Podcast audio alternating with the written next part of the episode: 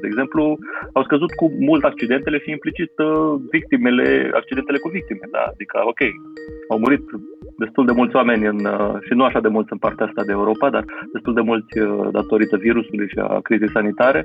Pe de altă parte s-au salvat altfel de vieți.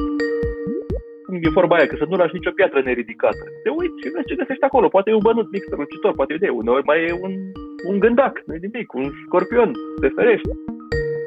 Bună ziua, numele meu este Ionuț Ancuțescu și sunt jurnalist la revista New Money.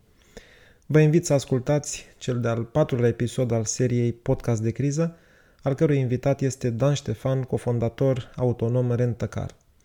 Alături de fratele său Marius, a pus bazele companiei la mijlocul anilor 2000.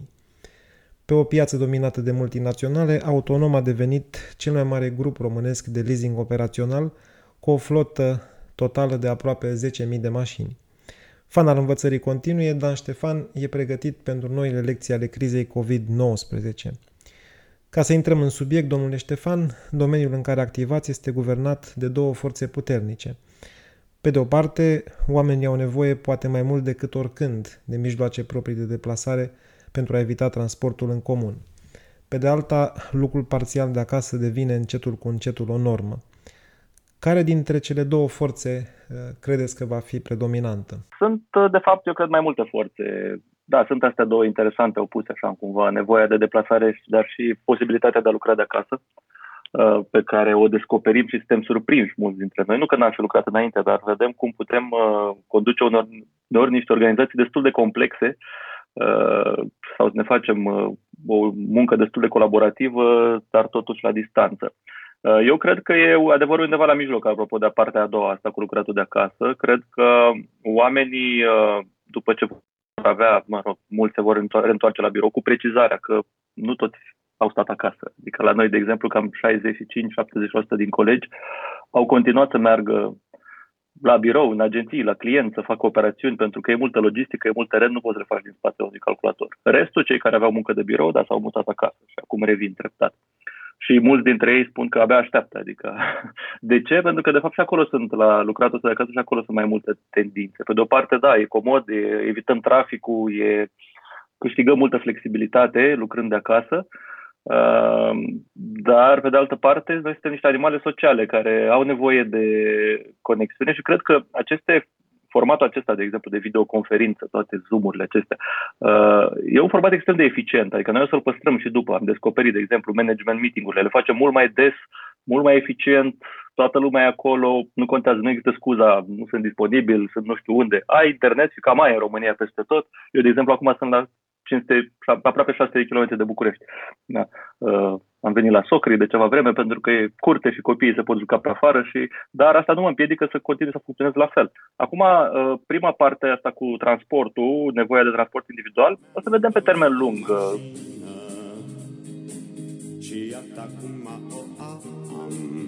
Totdeauna, de asta automobilul joacă un rol atât de important în viața noastră, pentru că întotdeauna automobilul a însemnat libertate, a însemnat mobilitate, a fost așa o parte nu doar din visul american, ci din visul oricărei familii care, nu știu, vrea să dezvolte, să crească, să aibă acces la tot felul de lucruri, care ajută și profesional, și personal, și în vacanțe.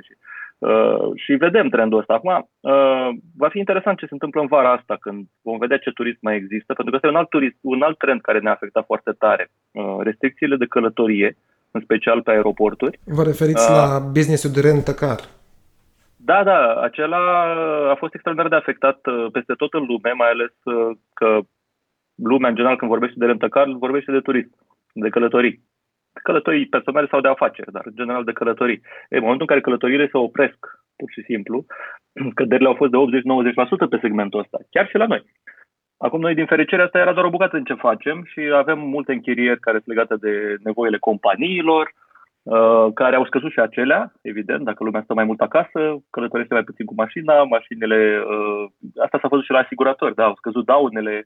Sunt multe lucruri pozitive așa în statistici, dacă ne uităm și probabil că o să ne uităm după. De exemplu, au scăzut cu mult accidentele și implicit victimele, accidentele cu victime, da, adică, ok, au murit destul de mulți oameni și nu așa de mulți în partea asta de Europa, dar destul de mulți datorită virusului și a crizei sanitare. Pe de altă parte s-au salvat altfel de vieți. Deci tot timpul e undeva, sunt tendințe opuse. Principiul deci asta spuneam că comunicante. Exact. Și, de fapt, economia și, mai larg, societatea în care suntem e un sistem foarte conectat, așa, și un ecosistem. Și nu putem ști niciodată de asta. Noi suntem foarte, foarte prudenți cu previziunile. Cu atât mai mult într-un mediu foarte incert și volatil și cum e acum. Dar, în general, e foarte greu să spui și e foarte amuzant uneori, mă distrez când am timp să mă uit pe previziunile din urmă, făcute cu 10 ani, 20 de ani în urmă, pe tot felul de trenduri. Și să vezi câte din ele s-au adeverit. Extrem de puține. Și noi avem tendința să le alegem pe cele care s-au adeverit și să spunem, a, da, ăsta a fost un mare futurist, un mare geniu, da. De multe ori la aceeași persoană poți să vezi multe alte previziuni care nu s-au... Deci cumva era o vorbă mai veche, că e greu să faci previziuni mai ales despre viitor. E tot mai valabil, da? Meseria asta de futurist e tot mai grea. E greu să faci și previziuni despre trecut. Da, exact. Dar să înțelegi ceva din ele.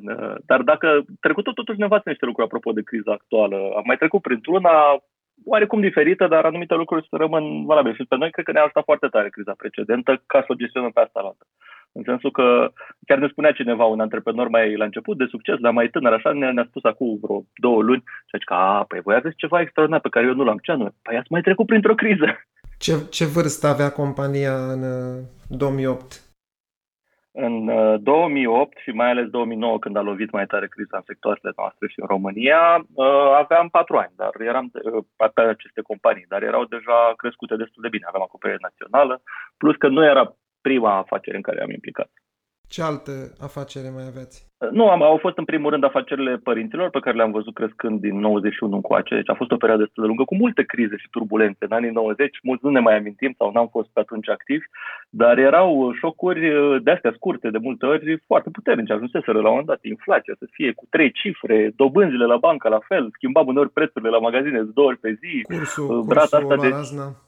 Exact, rata asta de default, țepele în afacere erau mult mai crunte, adică noi ne plângem acum că nu avem încredere unii în alții, că contractele nu sunt respectate, că nu se plătesc la timp, dar atunci erau întregi scheme, construcții de a eluda plata și la stat, și privat. Cu cât v-au scăzut încasările în martie și aprilie? Avem așa, pe divizii. La Rentacar au scăzut pe partea de aeroport, cum spuneam, cu 80-90%, dar și restul cam cu 50%. Deci, în medie a fost o scădere undeva cam aproape de 45%, da, din cât era în mod normal în această perioadă. Deci, hai să spunem, rotunjim cam jumătate pe partea de închirieri pe termen scurt. Vorbim de încasări. Nu ați pierdut contracte. Chirierile, termen scurt, da, s-au pierdut foarte mult business, da, jumătate. Dar pe celălalt, care este majoritar în ce facem noi, contractele pe termen lung, acele de leasing operațional, cum se mai cheamă. La cele mă referim. Ok, acolo au fost contracte întrerupte anticipat, de altfel este un produs flexibil. Multă lume acum îl apreciază, pentru că pot să returneze ușor mașinile cu niște taxe destul de mici, pot să oprească oricând contractul, chiar dacă el se angajează pe 4 ani, poate să-l oprească într-un moment de dificultate sau, dimpotrivă, într-un moment în care are nevoie să schimbe activul foarte ușor și cu niște costuri mici. Și evident că și-au exercitat mult această opțiune pentru că nu mai aveau nevoie de mașini sau s-au dat seama că organizația lor, care era gândită pentru crește și când crești destul de tare, nu e o problemă că e supradimensionat, pentru că antrenezi oamenii pentru ce urmează. Brusc, când se inversează, mai ales atât de rapid și de brutal trendul, devine prea mare organizația și mulți fac downsizing. Da? Și faptul că mulți i-au dat în șomaj tehnic nu înseamnă neapărat că o să ia la loc. Adică mă aștept să avem șomaj real pe finalul acesta de an destul de mare, probabil dublu față de cât era înainte. Și asta înseamnă că și flota și alte active trebuie redimensionate. Și da, s-au oprit o parte din contracte, unele n-au mai pornit, multe investiții au fost amânate, tot timpul banii sunt fricoși, e normal să stea în expectativă puțin să vadă. Pe de altă parte, alte proiecte care erau începute destul de mari, niște externalizări cu niște flote mari, au continuat. Deci noi creștem în continuare pe leasing operațional și ce am făcut cel mai mult acolo, și asta într-adevăr a afectat tare încasările, este că undeva peste un sfert din clienții noștri au primit tot felul de facilități, da, de mărirea termenului de plată, de neșalonări. Dar am făcut-o noi proactiv, i-am sunat pe toți, avem cam 1500 de clienți pe partea asta de leasing operațional. Deci colegii noștri i-au sunat pe toți, i-au întrebat cum sunt și un sfert dintre ei ne-au cerut ajutorul. Acum noi ne pregăteam în această primă jumătate de an să depășim pragul de 10.000. Asta era planul. Ajunsesem la 9.000 și ceva la finalul anului trecut și cu tot pipeline-ul pe care le vedeam era absolut evident că până în mai devreme, de mai, urma să avem 10.000. Nu s-a mai întâmplat asta și din motive de COVID, în primul rând, pentru că cea mai mare parte din achizițiile pe care le preconizasem noi pentru vară, pentru termen scurt, erau aproape 1.000 de mașini, 80% dintre ele le-am anulat. Deci 800 de mașini au dispărut pur și simplu, plus din celelalte trenduri. Probabil undeva pe finalul acestui an ar trebui să ajungem la acel 10.000, dar nu suntem siguri. Oricum nu ne fascinează prea tare aceste praguri, deși e un prag frumos când mai schimbi asta, mai pui o cifră. Mai important este ca business-ul să fie sănătos, clienții noștri, cât mai mulți dintre ei să supraviețuiască și să păstrăm cât de cât profitabilitatea. Evident că ea va fi afectată în acest an, dar totuși noi ne păstrăm previziunile că vom crește și vom fi profitabili anul ăsta. Cum exact, mai rămâne de văzut. Deci, deocamdată nu luați în calcul o scădere a vânzărilor. Se vede deja pe trimestrul 2 și mai ales la trimestrul total. Per total, noi 20. Credem că vom compensa și că vom avea o scădere, o creștere. Evident, sub ce prognozasem în ianuarie-februarie, dar va fi totuși o creștere și cumva o profitabilitate. Probabil la jumătate față de ce preconizasem, dar totuși o creștere. Noi venim după un an foarte bun. Uitându-ne un pic în urmă, în ultimele 2 luni, care a fost cel mai rău lucru care s-a întâmplat și care a fost cel mai bun lucru? Mă refer la martie-aprilie. Pentru noi? Pentru dumneavoastră, da. Cred că cel mai rău a fost că chiar dacă noi ne pregăteam de o cădere, de vreo 2-3 ani, ne pregăteam de încheierea ciclului economic. Că noi suntem într-o afacere de familie care e normal să uită un pic altfel la risc și nu-și permite să gândească că la nesfârșit o să fie numai așa în sus economie. Era oarecum logic o să încheie ciclul ăsta.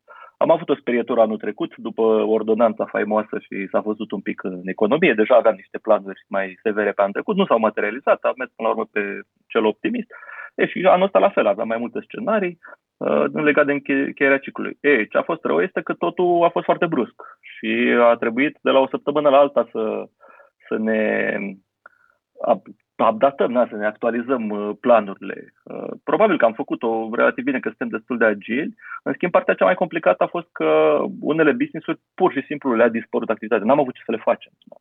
Sau cel puțin așa am crezut noi, că o să vă dau un exemplu. O afacere în care este implicată fratele meu este în domeniul evenimentelor. Da? Ei organizează cele mai mari saloane de nunți. Se cheamă Ghidul Miresei. Și sunt mari pe piață. E un business frumos, mare, puternic, profitabil, cu investiții masive, pentru că trebuie să investești foarte mult să faci acele mari saloane, în fine, dar un business de publicitate și de evenimente, să spunem. Acolo, brusc, ne uitam așa la începutul lui martie pe restul anului și am zis, ok, nu mai e nicio șansă să mai fie nicio încasare anul ăsta pe core business. Ok, business-ul ăsta probabil că are un brand, are un istoric, are o chestie, dar dacă nu putem să ne desfășurăm activitatea, ce să facem? Și antreprenoarea de acolo, care e antreprenoarea destul de dinamică, nu știu, cred că i-au luat maxim 10 zile să își plângă de milă, să spunem, sau să-și regrete dispariția business-ului și apoi s-a pivotat destul de tare. S-a gândit, ok, ce avem noi? Avem un call center, avem oameni, avem endorseri, brand ambassador, toate astea. Suntem foarte buni pe online. Da. Știm să punem în legătură, inclusiv să ajungem la B2C, la consumatorul direct.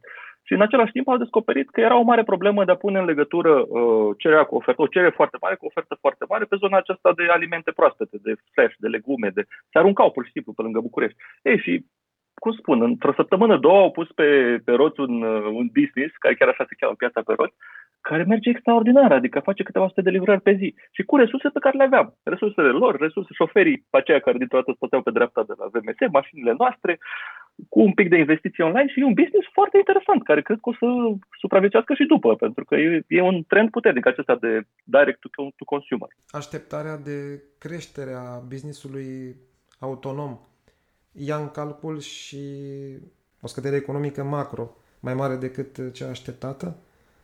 Sigur că da, ia în calcul și vine cu niște trenduri opuse. Ce spuneam mai devreme, că noi avem niște produse care cresc bine în criză, acestea de reducere de cost. Apoi, accesul la cash. Nu e pentru toată lumea. Am început cu câțiva clienți de-ai noștri și sunt tot mai mulți care se interesează de asta, să accelerăm un produs pe care l-aveam și înainte, dar nu-l băgam prea tare în seamă nici noi, nici clienții, care se cheamă Sale and Leaseback, în care noi le preluăm active de ale lor, flote sau alte echipamente, că noi avem o divizie și pe zona asta de închiriere de echipamente și le închiriem înapoi. Apoi, da, noi avem tot felul de activități în grup pe care nu le-am exploatat suficient cu sinergii.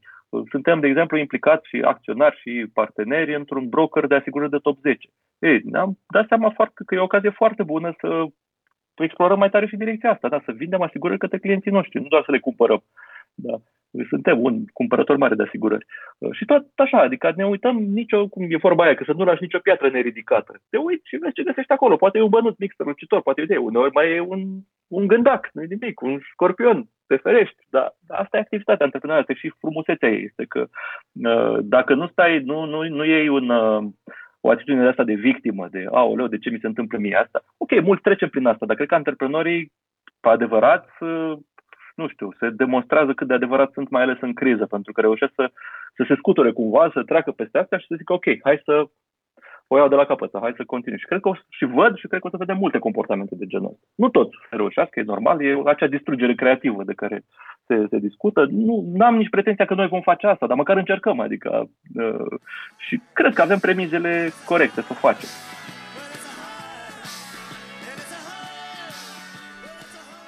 Și o ultimă chestiune. Știu că sunteți preocupat de educație, autoeducație, să vă dezvoltați personal tot mai mult și, doi la mână, să educați angajații. Credeți că această preocupare mai veche a ajutat, a contat în perioada asta? Sigur a ajutat. Și dacă da, în ce fel?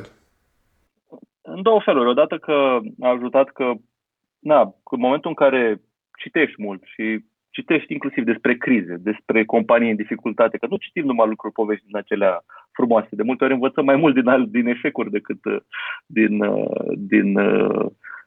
din povești de succes extraordinare. Sau și alea au multe eșecuri până au reușit. Și cumva te pregătesc intelectual. Da. Nu e suficient. Trebuie să fii pregătit și emoțional. Da. Și cumva faptul că am trecut printr-o criză precedentă, care n-a fost ușoară, noi acum ne amintim cu plăcere că creșteam noi și ce repede ne-a reinventat, dar a fost dură, adică au fost niște luni în care de când puneam problema dacă o să mai existe firma. Pierdeam 30% pe lună, a trebuit să vindem active, să ne contractăm foarte repede și după aia am avut probabil și șansă, și timing, și și pricepere și de toate și am reușit să creștem, dar nu era garantat. Da.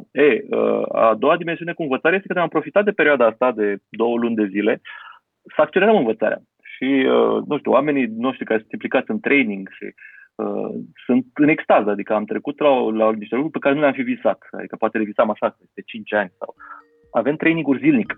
Da. Din acestea online, o oră, 2, 3, foarte eficiente, da, și foarte multe susținute de colegii noștri. Deci am făcut în perioada aceasta, ne-am făcut planul pe tot anul. Da, noi oricum aveam plan ambițios, 50-60 de ore de training pe om, s-a întâmplat în 2 luni. Și evident că nu ne oprim aici.